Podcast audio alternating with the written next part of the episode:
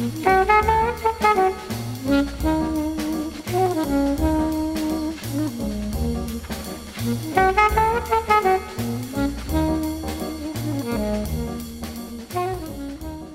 to Foreman and Wolf on Food and Wine. I'm Tony Foreman. And Chef Cindy Wolf. Cindy, the, the, one of the questions, I'm sure you get it all the time. I get it all the time from folks I see in restaurants. How do people turn out restaurant quality food at home? So I thought we should sort of explore that. Mm-hmm. So what are, what are the factors that can either help you do it, or what are the things that can't be done? Well, the the, the factors um, are definitely what equipment you have, whether it's small pieces of equipment, whisk and tongs, you know, food processors and mixers, all the way up to your stove, your hood system, and what sort of tables and workspaces you have in your kitchen, to product availability. And frankly, I also define this this the three categories into labor. yeah. So, what's your labor situation at home, which Yeah. is obviously a tremendously different from that of a So let's restaurant. so let's break down uh, those different areas. Mm-hmm. Let's start with equipment. Let's start with the big stuff and go to the little stuff. Sure, The big stuff, immediately I think of firepower.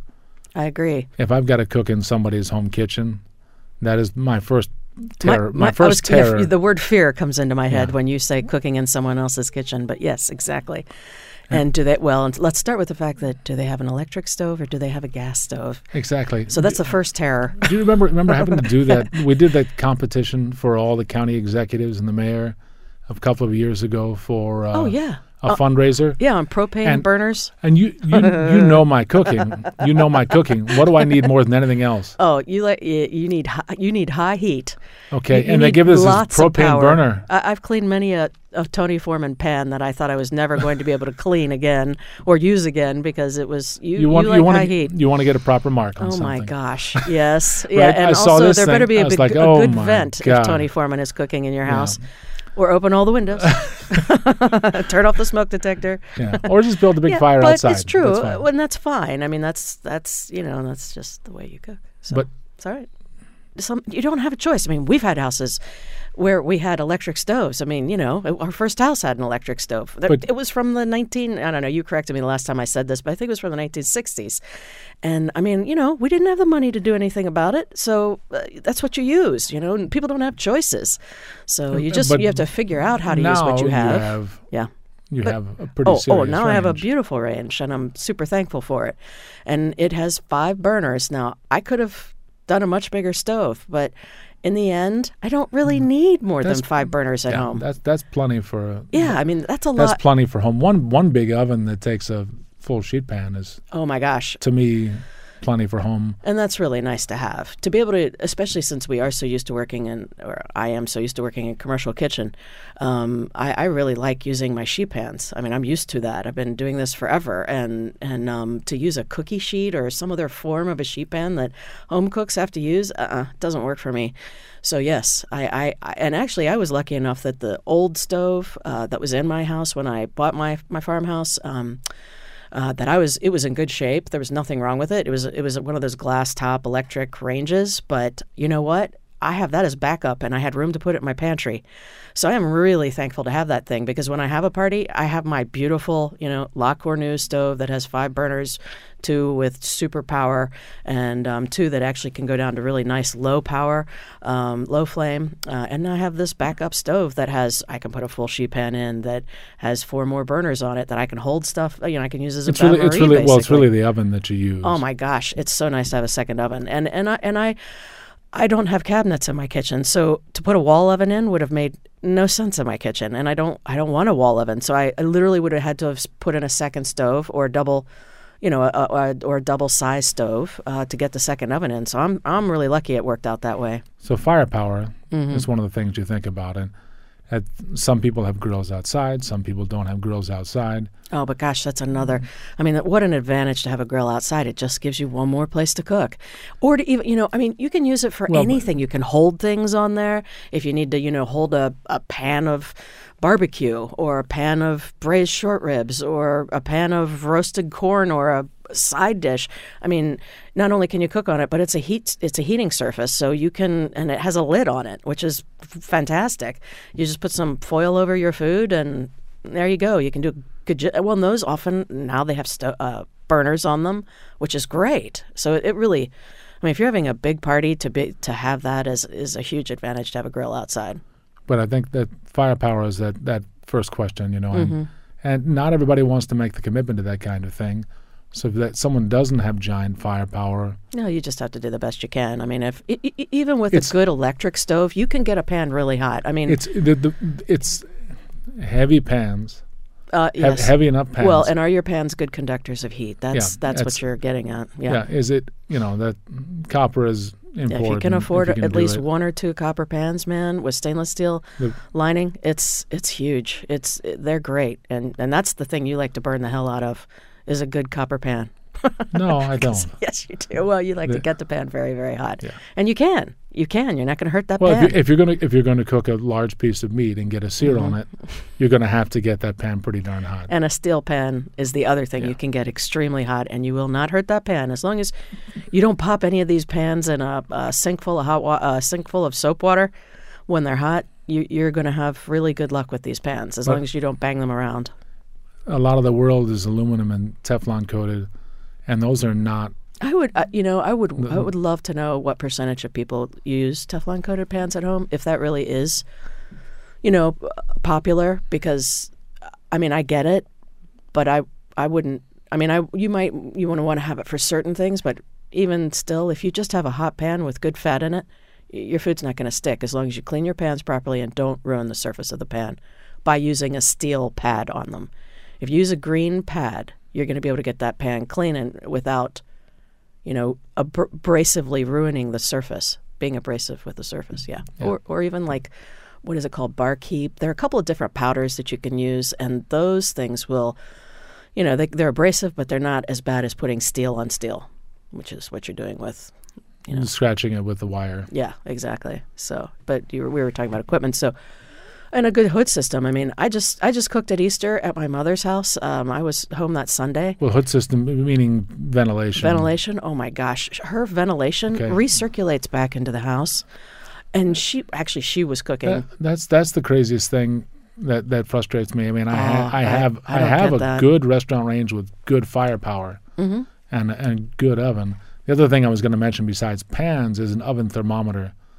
Do you actually know what temperature your oven is? That's big. if you're a baker, you have a serious baker, especially in your house, you can't get results well, they only without. cost a couple of dollars. Just put Yeah. put one in but, your a, oven. but a good oven thermometer and you don't even have to leave it in there. You can just put it in when you feel like, oh, I better check that, and then you can take it out and put it in the drawer. Yeah. But yeah, they're a couple of dollars, and I, that's a good point, Tony. I, I that's you have to know the temperature of your oven. But with a hood, you know, uh, with, with with ventilation, Mm. I mean, for that's the one thing. And I have what's supposed to be a worthwhile ventilation system, but it's obviously a home system. uh huh. And there's no like I'm going to listen to fire alarms in my house every time I sear a piece of chicken. Oh my gosh, me too. yeah, I have to I have to open uh, the kitchen door regardless of weather conditions Yes, I, just to get enough I, air I, I have the same problem. to problem. not listen to the beep beep yeah, it goes. beep hey, beep. ma- mine goes off when I make toast, and I I like golden toast. oh, that's awesome. I'm like, are you kidding me? I'm just making toast, and the fire alarm's going off, and it. My poor cat. I, I think it pierces his I have a three-year-old. I have a three-year-old. Oh, you know? well, no, all of us. That's Everyone is affected by it. It's horrible. I mean, they're, they're going to get you out of bed. that's Daddy, is sure. the alarm going to come up? I'm like, Yeah, oh, oh boy. Go outside and play, please. So, does your hood vent into your house or does it vent outside? It vents outside. It just doesn't, Doesn't have draw enough well. pull. Huh. Well, it doesn't have bad. enough pull, and I think does. that's I think that's because at home they try not to screw up your air balance Oh. for the house, Okay. so they only pull so much air out. Mine does a really good job, I'll tell you. I love That- it. I mean, if I turn that thing on high, it's all out of there. It's it's and you know if you're, I almost never cook seafood at home. I, I just I hate the smell of it in my house, and it, or if I do, I'm going to grill it and do it outside. But um, man, I mean, even with seafood, it, it will pull. So that's I mean that's just a big deal. And what did you do what do you mean? for the ventilation? Oh, it's the same as the stove. Okay. It's the same Okay. line. It's the same line. So it actually works. It really works very Unlike well. mine. And it has good lighting in it too, which is nice. And the hood and the vents are easy to clean, so that's nice too. I mean, they pop right out, and you put them in the. And I have a gigantic. Well, okay, you that, have to- talking you- about equipment. That's the other thing, is that the, to, to me, for the first time in my home life, I have a gigantic commercial sink in my house.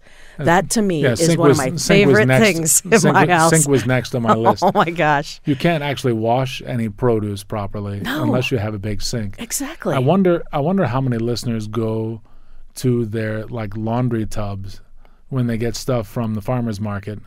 Just to get I things bet, clean. I bet a lot of people do because I'll tell you what, the sink that was in my in my house bef- when I bought it, I mean, it was the sh- most shallow sink I've ever seen. It was like eight inches deep. I, I, I should have measured it before That's we took it out. I'm like, what? I don't even understand this. It's a hand washing sink. Right? The, I mean, think about it. Like you, you're ambitious. You want to pickle some beets, yes. you know, and put them away. oh, Or yeah. like, And they're do you? sandy, and they have tops that are all Yeah, a I mean, you- mess. and You need. I mean, you're going to do 20 bunches of beets, and you go and you get them.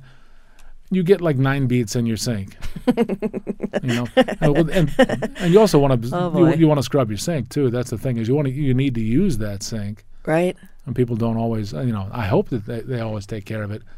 You know, Oh, it's got to be very sanitary. Well, I mean, I remember when I was a kid, my mom, you know, had the two two sided sink, and then at some point they started doing the two sided sink with the other side is like half as deep as the other side. I'm like, wait, I don't understand that.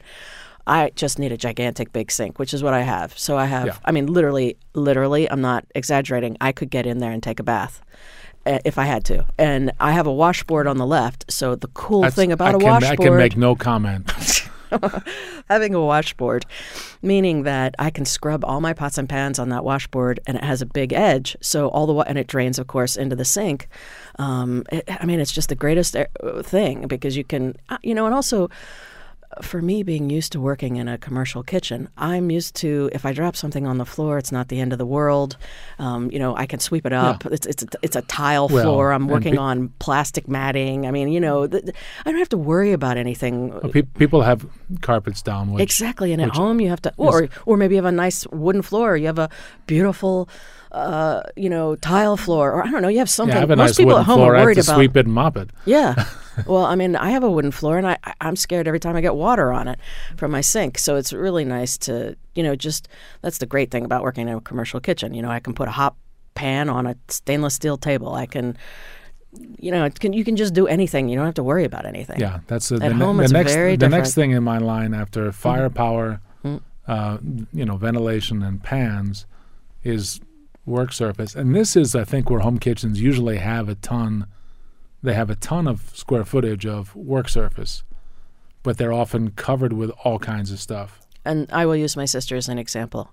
When I when I first really started going to her house, maybe like at Christmas time, and then she, would, oh, would you cook dinner? I'm like, sure. If you remove everything from your countertop, I mean, they're like flowers. And you know, back in the day, they were like plastic flowers. You know, those were in style or dried flowers. They were like everywhere, and there were things everywhere. And I know it Well, looked pretty, has the, the, but the- people like, have, people have their stuff- baking canisters. Oh, God, I can't stand it. I mean, to me, And I love cookies, but the cookie jar is also Well, and those things are all going to get dirty too, quite frankly. I mean, if you have cabinets, put them in there. If you have a pantry, put them in there. You know, or just just store stuff. And I know we want you- some things at our the- fingertips, but mostly it's tools that you, You- need at your fingertips, if- and you only need a few of those. if you want to actually cook something, you need the workspace. You do. You need the workspace for the next thing on my list What's that? a good cutting board. Oh yeah, for sure. The- Okay, now okay, I'll go back to my family again. okay. My mother has one of those. I don't know what they are. Ceramic, glass, h- horrific things. How are you supposed to cut something on glass? I can only say that your knife. It's terrible for your knife. or, or, or something that's like almost like China. Oh yeah, you, can't work on that sort of surface, and and You're that's going to the, cut your. I finally bought. But I started buying my family things. Like I would. I bought my sister a cutting board. I bought my mom a cutting board. I'm like, even if you never use it, just have it here so when I come, I can work on it. I buy them knives. I buy. You know. I mean, besides rubber and wood, I hope my family doesn't listen to this you know, show. well, They might they might listen to the podcast. You know, No chance. Um, But the, the, the odds of me sending a text message to your sister to tell her to listen to this particular podcast are very high. Very high. no, but truly, I mean, what it comes down to is, you know, obviously I come from a perspective that's very different from a home cook, but it still makes sense You to do, me but that you, you wouldn't don't. have things all over You your have your work mom and your sister to remind you. I, I, I do, yes. But So it's just yeah, it's it's the it it's the works because people have they have the space, but the mixture that they use twice a year is taking up the best spot. Yeah, You know, right. the coffee maker, put it in the mm. corner. Give yourself good space around the sink, and you have to have an inflow to the sink and an outflow to the sink. Yeah, You know, dirty dishes can't go everywhere. They have to go in one spot. With cutting boards, besides rubber and wood, you know, like wood wood block, what else? Is there anything else that uh, there was this. I mean, I like my wooden boards. at Oh, I love yeah, and I have several. I have several, and also because I, the only way to deal with cheese, if you're going to serve gross pieces of cheese, gross pieces is, is a You mean large pieces? a large cheese. piece, right? I think that's that's fantastic use of gross. Well, there. that's how we talk in the kitchen. Let's get to the next segment in a few moments, where we'll talk more about what what are the things that you need in your kitchen to try to produce, you know, excellent restaurant quality food, and uh, and then remember in the future, the third segment, there there will be a chef's challenge. Look forward to it. Very good. Uh, all of that on Foreman and Wolf on Food and Wine on WYPR.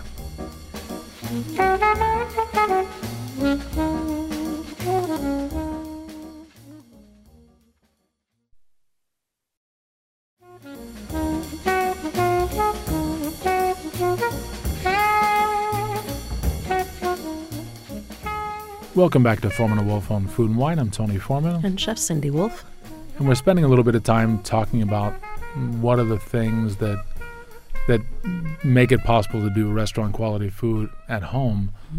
But you know the thing we haven't really done is to say, well, if you don't have a commercial range, Mm-hmm. or if you don't have a great big sink, or if you don't have heavy duty pans, that the pan thing, I, I don't think you can. I don't think there is a variation. Right, right. You know, the the firepower thing. The only thing I can think of is the thing I've had to do in those situations, which is choose dishes that are not going to suffer. Mm-hmm. Yeah. Well, and I mean, as I was saying, I don't, you know, it's very nice to have a, a great range, but even, you know, everyday ranges can achieve what you need them to achieve. It's just maybe not quite as easy. Um, but, you know, just think ahead and make sure that your burners are hot. And if it's an electric stove, that things are, you know, the, the biggest thing with working with electric versus gas is the obvious one, which is gas um, temperature changes at a touch of the knob, whereas electric is a slower change in temperature or you know increase in temperature. So um, But if you, but if you have a you heavy, just have to think about it when you're cooking. if you have a heavy, heavy pan in either situation, it's more consistent, and Mm-hmm. you can move the pan off the electric burner. Yeah, yeah, that's true. You know, that's that that's the thing that that people sometimes they're, they're like uh, they're trapped and they freeze. It's like the truck is coming. Ah, Right. Well, the, the, the I think you you've hit it kind of hit nail on the head there. Obviously, I mean, you know, not everyone can afford a really expensive pan, but an expensive stove costs many, many thousands of dollars. Uh, an expensive pan may cost one hundred and twenty-five dollars or two hundred or three, you know, whatever. Well, if if you if you go f- get one big Le Creuset pan, one, one that's big enough at least to put a, a great big whole chicken in. hmm If you if one that size is not a giant piece of money, And that's And- a cast iron pan with enamel on the outside of it. right? That is not a stainless steel pan. No, but it will act like it's as easy to clean as a lot of Teflon. Yes, It they are you- pretty easy to clean. It's heavy enough because of the cast iron that you can get a pretty darn good sear. Yeah. As long as you have some, you know, as long you as you do a lot with those pans. as long as you you know get it hot and then put your oil in it and then put your protein in it and you don't overload the pan hmm but that's i mean to me that's the like that's the one investment Either yeah, you, you you you can do an awful lot with that pan and just a home range right. Or if you can bite the bullet on a good stainless steel pan. I mean, copper is the one that costs. I mean, copper costs a fortune. You know, good stainless steel pans are expensive, but the the biggest thing is is that all the lines have well, not all of them, but some of the lines have less quality in their line. You know, they, they, they have a range of prices. It's a range of quality and how how thick is the metal, how many different metals are in the pan, how is the pan exactly made, how is the handle made. So, you know, if you can afford that, then even if you have an everyday stove, you can achieve a lot more. I th- it's funny. I was sort of thinking about so what are the things that are the biggest deal when if I go to my dad's house Sure. and cook, which Yeah. is a very normal hmm home kitchen. Does he have a gas stove? Uh, they, he has a gas stove with very little power. Okay. Wow. I mean, literally, like Mhm. it, it will make you drink heavily. It's so little power, if you're me anyway. Um, yeah, God love them, but Mhm. it's it's Sure. very tough. Okay. Um, so I'm thinking, what what are the things that are the only what are the important things when I go to his house to cook? A, a heavy pan that Mhm. that I can actually get hot before I put food in it. Then they can take the heat. A cutting board, so I don't slice my fingers off. That's a good cutting board, and a knife. Mhm. That's the other thing we haven't mentioned. hmm You have to have an excellent knife. One of the cool things is that people can learn how to sharpen a knife now just with a YouTube video. Exactly. It's hard. It's not easy to do, and to be able to watch a video of someone doing it is extremely helpful. And then you just have to practice. If you, right now it's asparagus season. Here's a here's a pretty good test. If your knife is not sharp enough, if you hold up a thick spear of asparagus and you go to cut the end off, you should be able to hold it over the sink and just lop the end off, like you know, just like you drawing with a knife, zip zip. If you can't do that, your knife needs a lot of sharpening. hmm I think that's not a bad I think a lot of, of and well, and that's you know, for home cooks, that's that's a great skill to learn. So you know, your knives have to be sharp. Your tools all have to be in good shape. It's it's a pan, a Mhm. cutting board that's safe, and a good knife that that's sharp can. I think that's got to be half of it. hmm Yeah. That that has to be half of what gets you there. well, yeah. And if your sink isn't huge, then you just you know, I mean, you just have It's to. less you- we, we can all adapt to w- what we have, and if we can afford to change something, then we just learn how to deal with it. That's all there is to it. I mean, but I but mean, it's also nice to know what you know would what your goal can be. Your goal should be if if you if you can change things. when I'm thinking about my great grandmother, she never had any kind of a fancy kitchen, but if she had a lot of stuff to wash, she got a galvan like her galvanized wash basin. Oh, that's funny. My you know, my which was grandmother which had I think too. it probably cost her like three dollars. Uh-huh. She'd pour pitchers of water into that guy, that's you awesome. know, and, Yeah. and and wash like collard greens and stuff, and like Yeah. because you can't do much of anything in the home sink with those. I think the other the other tools that are really helpful. I mean, you know, again, if you're working in a commercial kitchen, I've got a food processor on the shelf, a, a great blender on the shelf, On the shelf, not the counter. and that's yeah, they're out of the way. on and, the shelf, not the counter. Yes, and uh, a food mill, which is great to have. On the shelf, not the counter. Oh my God. and a great blender. And those things are all at our fingertips. So, I mean, that's the next thing. I mean, about working in a, in a, in a home kitchen is do you have those things? Do you need those things? And, you know, do you, or, or do you have a handheld mixer? You know, that's what's so, that's the difference between, you know, working in a commercial kitchen. We have all the things that we need at all times. I, I'm now thinking about all the home blenders that I have fried Mm. the motor on, Back in the day. trying to get results out of it. Right. You know, Well, that, that's that's one thing you you kind of have to. There are You some great blenders you- out that they call the chef's power tools now. And there are some great blenders that w- one of the cool things about them is that they really do blend everything into oblivion. I mean, you, you, you don't lose product and- because well, they blend and- so well But you won't fry the motor on the. and they can handle it. And the, the other thing is, is they have hot lids now, which is nice because uh, also back in the day when I first started cooking, if you, you we used wearing blenders. I mean, that's and what you, was in every you had to kitchen. hold a towel over the. Oh my gosh, you took your life in your hands when you were, you know, those were gallon blenders. Held a gallon of hot soup or, you know, three quarters of a gallon of hot soup and it was going to come out over the top if you weren't careful. And that was where your face was. I mean, yeah. And with the hot lids now, what it does is it allows the air to ex- escape and the steam to escape. Um, you know, it doesn't, it doesn't go over. So as long as you don't overfill them, never fill a blender more than 75% or even less is better. The other hand tools that are a big deal. Well, just just little stuff. I mean, I would, what what are the things that you use? Well, I, I you know, now, I, and people, if you watch cooking shows, we've started to all use the little tongs. And I used to, I will admit, I used to make fun of people for using them. and we've started using them because there are You certain mean little instances, science class tongs? Yeah, there are certain instances where it does make sense to use the. I mean, you can't in a commercial kitchen. You can't use those things all night long. There's no way. But, but, but good tongs, regardless of if you Right. want to have a series of sizes, have a series of sizes. Mm-hmm. But good tongs. Yeah, and we buy heavy duty stainless steel tongs, and you know, um, again, going back to my mother, who I love and who is a great cook, but you know, has had and her tools. She's she's she's she, you know her tools she's had since I was a kid. I mean, they're some of them are probably fifty years old. Quite frankly, to be perfectly awesome. honest. Oh, totally, and they're made really that's, get- well. that's getting some miles. Oh yeah, they're made really well. So you know, she has the old type of tongs. It's kind of hard to describe, but you, it's like mom's slotted spoon with the blue flowers on the handle. That kind no, of thing, they're metal w- that open their handles. They pull apart, and then they have like this weird triangle thing at the top. I don't even understand those tongs, but man, she knew how to use those. So, but I will say the one thing that I don't understand are these self-locking tongs. I, I will never forget the first time I went on to do national uh, TV show in New York, and I didn't bring my all of my own equipment, and I, I brought a lot of things, but I did not bring tongs with me, so I'd use their tongs. It was a live TV show, and I'm like, what are these self-locking tongs?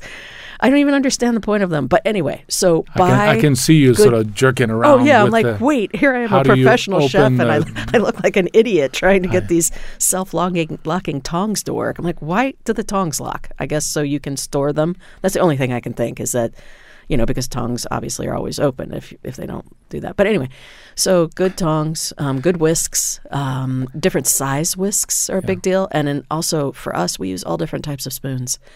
So small spoons, they're actually a lot of old spoons from old old uh, silver patterns make perfect quenelles um, because they're the, just the perfect shape, which is really nice. That's just the, it's the deeper it's the deeper you know sort of like what used to be called the cream soup spoon. Mm-hmm. Mm-hmm. That you know in Yeah. the in the old pattern. It's fun to find those old uh, pieces in a an antique store or something, and okay. Things I think about one because I make a lot of pasta, and two because I peel a lot of vegetables. Is a good peeler hmm and uh, a microplane, not just a cheese uh, grater, microplanes are fun. not just a cheese grater, but a good microplane. And if you want to do it and actually get you know a decent sized surface area cheese, you have to get a decent sized surface area microplane. If you Which only get a long, make. if you only get a long skinny guy, you can be grating Parmigiano for these six people for like twenty minutes. yeah, yeah, yeah. Well, and then you have to decide if that's the grade grate you want for your Parmigiano. The other thing for the pasta cook, this is my tangential thing. Uh, it's also incredibly valuable for a vegetable cook. I have a heavy pot that that I can boil water pretty fast in, and I think even in my dad's, I can boil water pretty fast in. It's a pretty heavy pot. It has a basket the size of the pot that goes down in it or sits up on it. So That's nice. if you if you're gonna take, you can take pasta, drop it in there, And drain it. and drain it. But you you can put the top on. You know, when it's boiling, take the top off. You can shake the basket a little bit so things don't stick. You can, you know, you can drain it. I mean, honestly, that pot to a Creuset where you have all of your garnishes ready for the pasta and a little stock or something, you know, dump it right in there with a little bit of the well-seasoned pasta water, and hmm you you now you're cooking, and it's not a giant something like that. I mean, that's just a big stainless steel pan. Yeah, so I think in the end it just comes down to I mean, I know that every the last two kitchens, excuse me, that I have uh, gotten to design um, for my homes, um, you know, uh, my goal was to make it work as well as I could like a commercial kitchen without, you know, with it still being warm and a nice place for people to be and a place people wanted to be. So that's that's your I think that's your challenge is you know, how do you take care of your family and have a space that you need and all the storage you need, et cetera, et cetera, and yet be able to work at your, the best of your ability. Yeah, things things that that I have a hard time like when I go to my dad's, and so a a, a regular home range, it's hard to get a good sear on. It, you you can overload a pan if you want a good sear on a piece of fish, or a piece of chicken. Um, that's and so if you have a large group, you have to think about other other dishes. Mm-hmm. You know, long slow roasted things from your oven Sure. you know, long slow roasted guinea fowl with you know garlic and rosemary, something that you just keep basting with the juice from roasting those guys. Um, you know the different quarters of it. That that kind of thing, you can get a fantastic result from that oven, and that's not something that because of the roasting time, you're still going to get good caramelization on the on the skin of the bird. That's not going to hurt that. D- doing a whole roasted chicken, you can do that. I mean, taking advantage of that oven, right? Mhm. I mean, a lot of times, side dishes on the top Yes. while you're doing your main item. In you know, just a, a you know a larger piece of beef, again in the oven. What what cuts of beef do you think are best for an oven, as opposed to uh, I like I like prime rib. If you have a big oven, I prefer to make a prime rib on the bone um, because it just produces better flavor and better texture for the meat. And um, definitely, um, again, bone-in pork loin. If you can, you know, or or the rack, uh, the rack of any basically cut of meat is nice because again, you have bones and. And also, you can make stock with those bones afterwards. I mean, there's just so much you can get out of something like that, and you can make a great sauce um, in those pans by deglazing those pans and adding stock that you already made from another cooking situation, and and also chicken. I mean, chicken. If you can buy a really great chicken, I think it's one of the best things you can eat uh, to feed a large family or a large group. is It's not expensive, and uh, well roasted chicken is absolutely a delicious thing. So it all, uh, with all cooking, it all starts with the quality of product. it's it is harder to do seafood in these in those situations.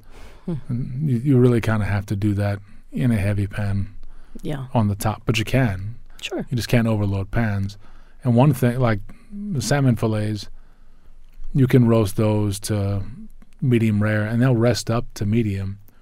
And you can take the chill off of if you if you have to do two batches, you can take the chill. Don't leave them in the oven, but you can take the chill off that first batch. That'll still have some temperature. You know, when the other ones are are, you know, have come out of the pan and are waiting to be plated.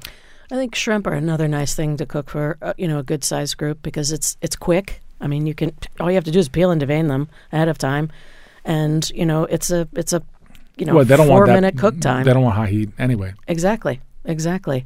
So that's good. Okay, I will say one thing. I know scallops are a challenge for people. So with scallops, a Teflon pan is pro- this is probably the time to use it. You c- ca you know at the restaurant we do not use uh, Teflon, but you know as long as you have again a, a, a in good condition stainless steel pan and on high heat with good fat, you will be able to brown them beautifully as long as they're the quality scallop that will brown. Um, but a Teflon pan is is you know, and crab cakes. I think that's the other time. You know, I know in my past we have used when Teflon pans first came out. Well, we crab cakes you want to in the restaurant. brown, but you don't you don't want to zap it. I mean, that's No, but it's it's that's one of those things because it has mayonnaise in there, and if your pan's not hot and you don't have the right fat in there, they will stick to your pan. So that's probably another time that it's uh, if you have Teflon pans, I would Makes it pretty easy. Yeah, it, yeah. And I think with eggs, it just worries me. I think a lot of people do use Teflon for that. Um, but you know, you, you you with a scrambled egg, you've really got to break up that curd. So, you know, you I don't know what you have to have. not, not a bad solution on on the Teflon is Calphalon. hmm You know, Yeah, you, yeah. you you don't have the the coating to worry about quite as much. Right. Anyway, when we come back on Foreman Wolf on Food and Wine, we'll wrap trying to do restaurant quality food in the home kitchen. It's spring, so I, I'm going to give you a little quick list of rosés, and uh, then we have a chef's challenge coming up. All of that and more on Foreman Wolf on Food and Wine on WYPR.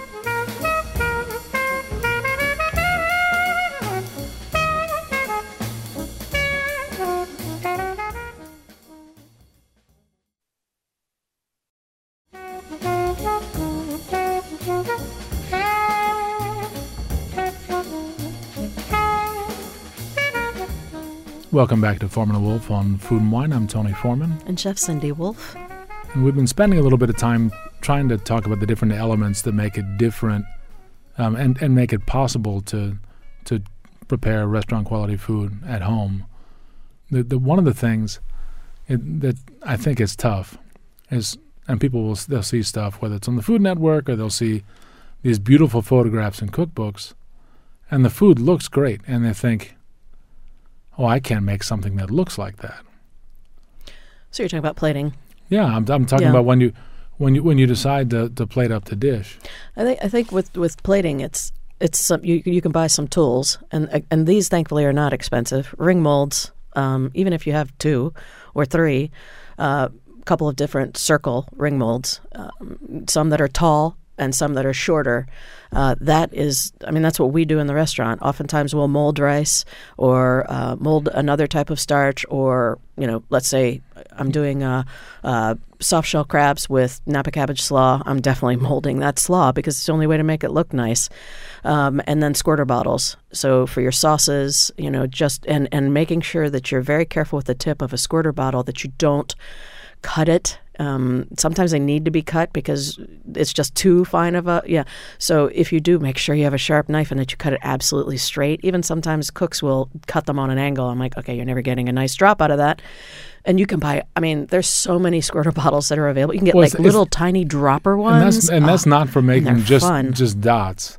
I mean, the squirter bottles is so that you you can control the portioning of whatever that might be. You know, that's yeah. Or you can do lines of sauce, or or pools of sauce. Your or, favorite zigzags, or zigzags, whatever you want. And that's and that's a fun part of cooking is the plating part.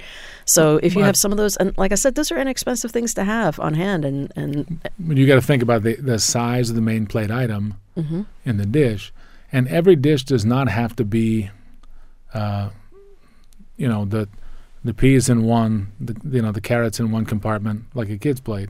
Right. And the, the, that's, the that's chicken the in the main compartment. You know, they used to plate in the, like the 70s and into the 80s. It was very much yeah, a three compartment. but it, doesn't have to right. be. Every dish doesn't have to have a starch. Mm-mm. You know, that's you, you, have to think about the entire meal when you're planning mm-hmm. the entire meal. I mean, maybe you have starch worked into your first course, so.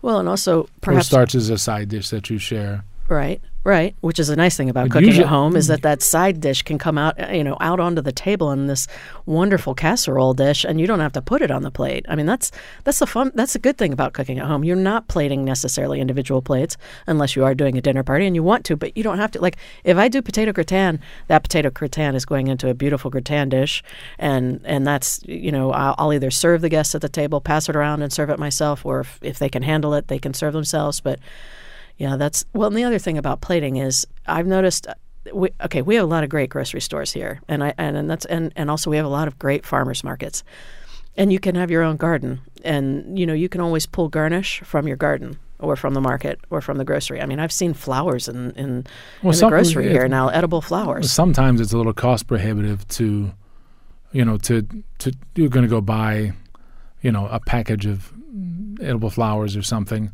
and it's an extra eight bucks on your on your tab. That's not always. I mean, sure. Frankly, that's not that cool. Um, you may want to think about and look for garnishes in the items that you're already preparing for the the dish. You know, that's and if you have good color in the dish itself, you really you may not need a whole lot of things for that plate. That's the one thing that you know when when I mean, how often does a home cook buy three things that they use a quarter of Mm-hmm. And because this the way, that's the way they're packaged, and then never use the rest of it again. I bet you that happens all the time. Hmm.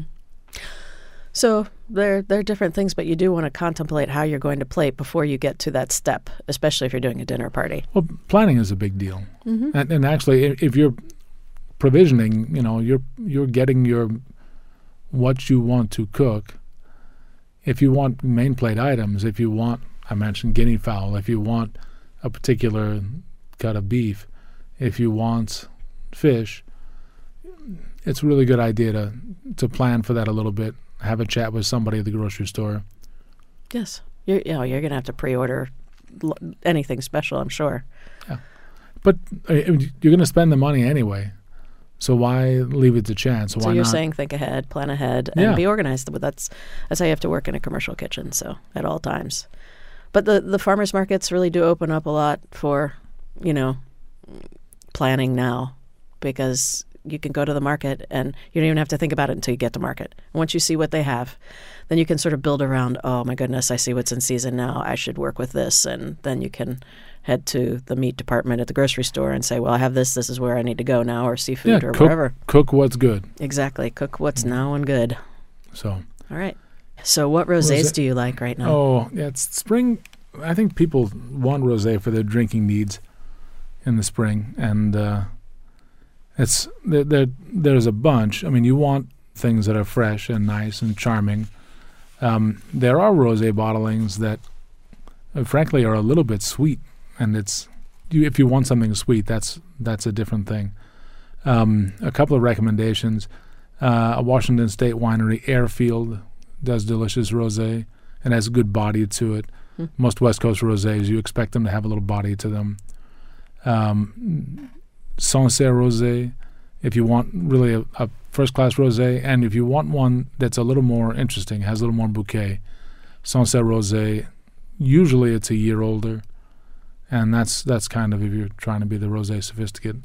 If you want to be fancy rosé, people always think French rosé, and the, and the producers for that are Tempier, uh, down along the Mediterranean, and very close to the Mediterranean, Chateau Simone. Those are the break the bank, impress everybody rosés, if you want to do that.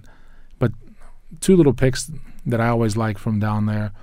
One, uh, Chateau de la Bargemone. It has a big, elaborate tan-colored label. Uh, Bargemone is B A R G E M O N E. Bargemone has been consistently excellent for a number of years, and that's largely Grenache. Um, that's dry, clean, strawberries, you know, bright, fresh, way too quaffable. And another producer that's much less known, uh, Chateau de Lancyre. Uh, this is a producer from uh, Pic Saint-Loup, also in the south of France. And there's a decent amount of uh, Syrah in that one. It has a little bit darker sounds good. flavors and aromas, and Mhm. but and also firm and clean. That does well with a lot of different food. And a bargain pick from Argentina, El Libre. That's right. The freedom, the freedom to spend under ten dollars for a bottle of wine. There you go. Sounds good. The uh, that that stuff is pretty darn delicious. And the thing to remember about South American wines is they're always going to be six months older. They were harvested in the spring There you go. because their seasons are the opposite of ours. Good point. All right. So be beware of that. If you want to you want to drink rosé in the fall, drink the stuff from South America. Okay. So, are you ready for Chef's Challenge? I am. Let's have it. I know you were trying to rip it out of my hands. Just thought you were handing it to me. All those paper noises, listeners. Oh, look, you gave me a bone in pork rack. Chickpeas. I love dried chickpeas. Oregano, dried tomatoes, garlic, shallot, onion, asparagus, mint, fresh mozzarella, fresh fava beans, Calabrian chili oil. Oh, this is yummy. Good list, Tony. so, what are you um, going to make? I'm going to. I'm hungry, so the list usually is better when I'm hungry, and I'm not trying to get you to cook hot dogs. The chickpeas need to start cooking because they take a long time. So saute a little bit of onion, shallot, and gently add uh, saute the garlic at the end. Um, add uh, I don't have any stock, so I will add water and a little bit of the A lot of people don't have any stock. yeah a little bit of the dried oregano, and I'm going to put some of the dried tomatoes in as well, and that will really perfume that as it cooks, and a little bit of the Calabrian chili oil in as well You to flavor you- it. if you want. You can borrow one item from a neighbor in this chef's challenge. One one item from my neighbor. Yeah, you can borrow one item from your neighbor. Okay, good. that should be a new rule in the chef's challenge. Okay. All right, so the chickpeas are cooking, and I have asparagus, mint, mozzarella, fava beans. So I'm going to make a salad. Um, well, while the chickpeas are cooking, I need to get the pork in the oven. So it's a bone-in pork rack, um, a little bit of salt and pepper and corn oil on the pork rack, and I'm really I'm going to rub that in there uh, a couple of times to make sure it really is well seasoned. And I'm going to I mean, the d- deep tissue massage for the pork rack with salt. I'm going to put it in an oven at uh, 425 degrees for 15 minutes and then back it down to just right under 300 and roast that very slowly. And we'll keep an eye on it to make sure it is getting good color. And if it is great, if it's getting too much color, I'll put foil over it and just let it just just let it go. And it shouldn't get too much color. It's such a low temperature to roast. And roast that until it's medium, nice pink and tender. And um, obviously let that rest when it comes out of the oven. and I'll I'll slice it uh, through the through the bone and serve the chops. Serve it as chops. Meanwhile, I'm going to cook the asparagus and the fava beans. So fava beans go into salted water, highly salted boiling water, and once they blend, and you want to just barely cook them because your you, your goal is to loosen up that skin on the outside and um, to peel them. So just cook them probably for about three minutes in the boiling water, and uh, then shock them in ice water to stop the cooking process. Peel them, and uh, put those aside, and then blanch the asparagus. And since I have mint, and that's the only thing I haven't used yet, and I don't have any olive oil. Do I have any olive oil? Okay, Borrow so from a neighbor. I'm, I'm going to borrow olive oil, which an extra virgin olive oil, um, and just lightly dress the asparagus, the fava beans, and make a salad with uh, a chiffonade of mint, which is just a, a very fine chop of mint, slice of mint, really, and uh, lay out buffalo mozzarella underneath it. Put the, the the vegetables, the asparagus, and the favas over the top, and extra virgin olive oil, salt and pepper, and that little bit of mint, and that will be really pretty. You could drink one of those nice bottles of rosé Okay. with that. The uh, people are always asking about white or red for pork. You can do it. You can definitely do either, but rosé this time of the year, why not? Okay. Your turn, Tony. All right, let me get my glasses on. See what you've written. It's very small. Asparagus, soft shells, whales. It is the size of the soft shell. It is not. It is not whale blubber. Uh, butter, extra virgin olive oil, whales. Uh, lemon, ramps, strawberry, reggiano, butter lettuce, lima beans, chicken breast, chicken stock. Okay. Okay. All The uh, do I? Hmm. Do I have a little bit? Of, I'm going to borrow some cream from a neighbor Okay. and make a cream sauce with the Parmigiano and a little bit of lemon. And uh, I'm going to reserve that and have that with the chicken breast. I'm going to sear the chicken breast off on, on the range. I'm going to finish them in the oven to keep them kind of nice and juicy, and I can rebase them in just in their own juice a little bit. And when I go to plate them, I'll plate them with that Parmigiano cream. Uh, the asparagus and the soft shells. I like asparagus with soft shells. I usually don't like asparagus with a whole lot of other stuff. Uh, but it's hard to fry at home. That's one thing. I might we're, we keep coming up with uses for Teflon pans.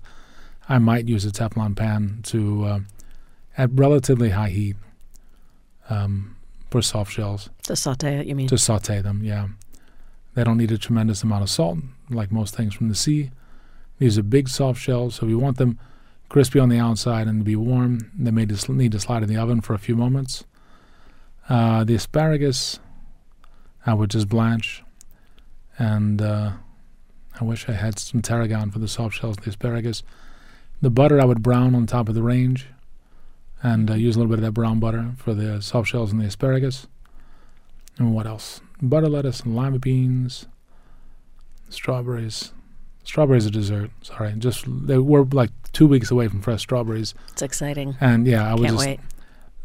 just slice them first, macerate them in their own juice, and a little bit of sugar, hmm and let them let them work a little bit, and they'll be fine and dandy. You can do other stuff with them, but if you have any more of that cream left, you can whip it. When I was a kid, we would pour milk over them when they first came in. The uh, the the lima beans, yeah, I would I would blanch those guys, and uh, slide them underneath the chicken breast with the with the Reggiano cream, and I think that's everything except for the chicken stock, which I will save for another time. Okay. So that's all of that. I think that's all we have time for on Foreman Wolf on Food and Wine. I'm Tony Foreman. And Chef Cindy Wolf. If you would like to listen to this program or any other program on our podcast, you can go to the WYPR site and look up the Foreman Wolf page. Uh, that's WYPR.org. And you can download the program that you want to listen to. If you'd like to send us questions or comments, please email us, foremanwolf at WYPR.org. If you want to follow Chef Cindy Wolf on social media, You can follow me on Twitter as Chef Cindy Wolf and on Instagram as Chef Wolf. yeah, I'm the real Tony Foreman on Instagram. That always makes me laugh. well, because it's, it's pretty cute, isn't it? Oh, it's adorable. Uh huh. Well, Okay. thanks everybody for listening. And have a great Sunday.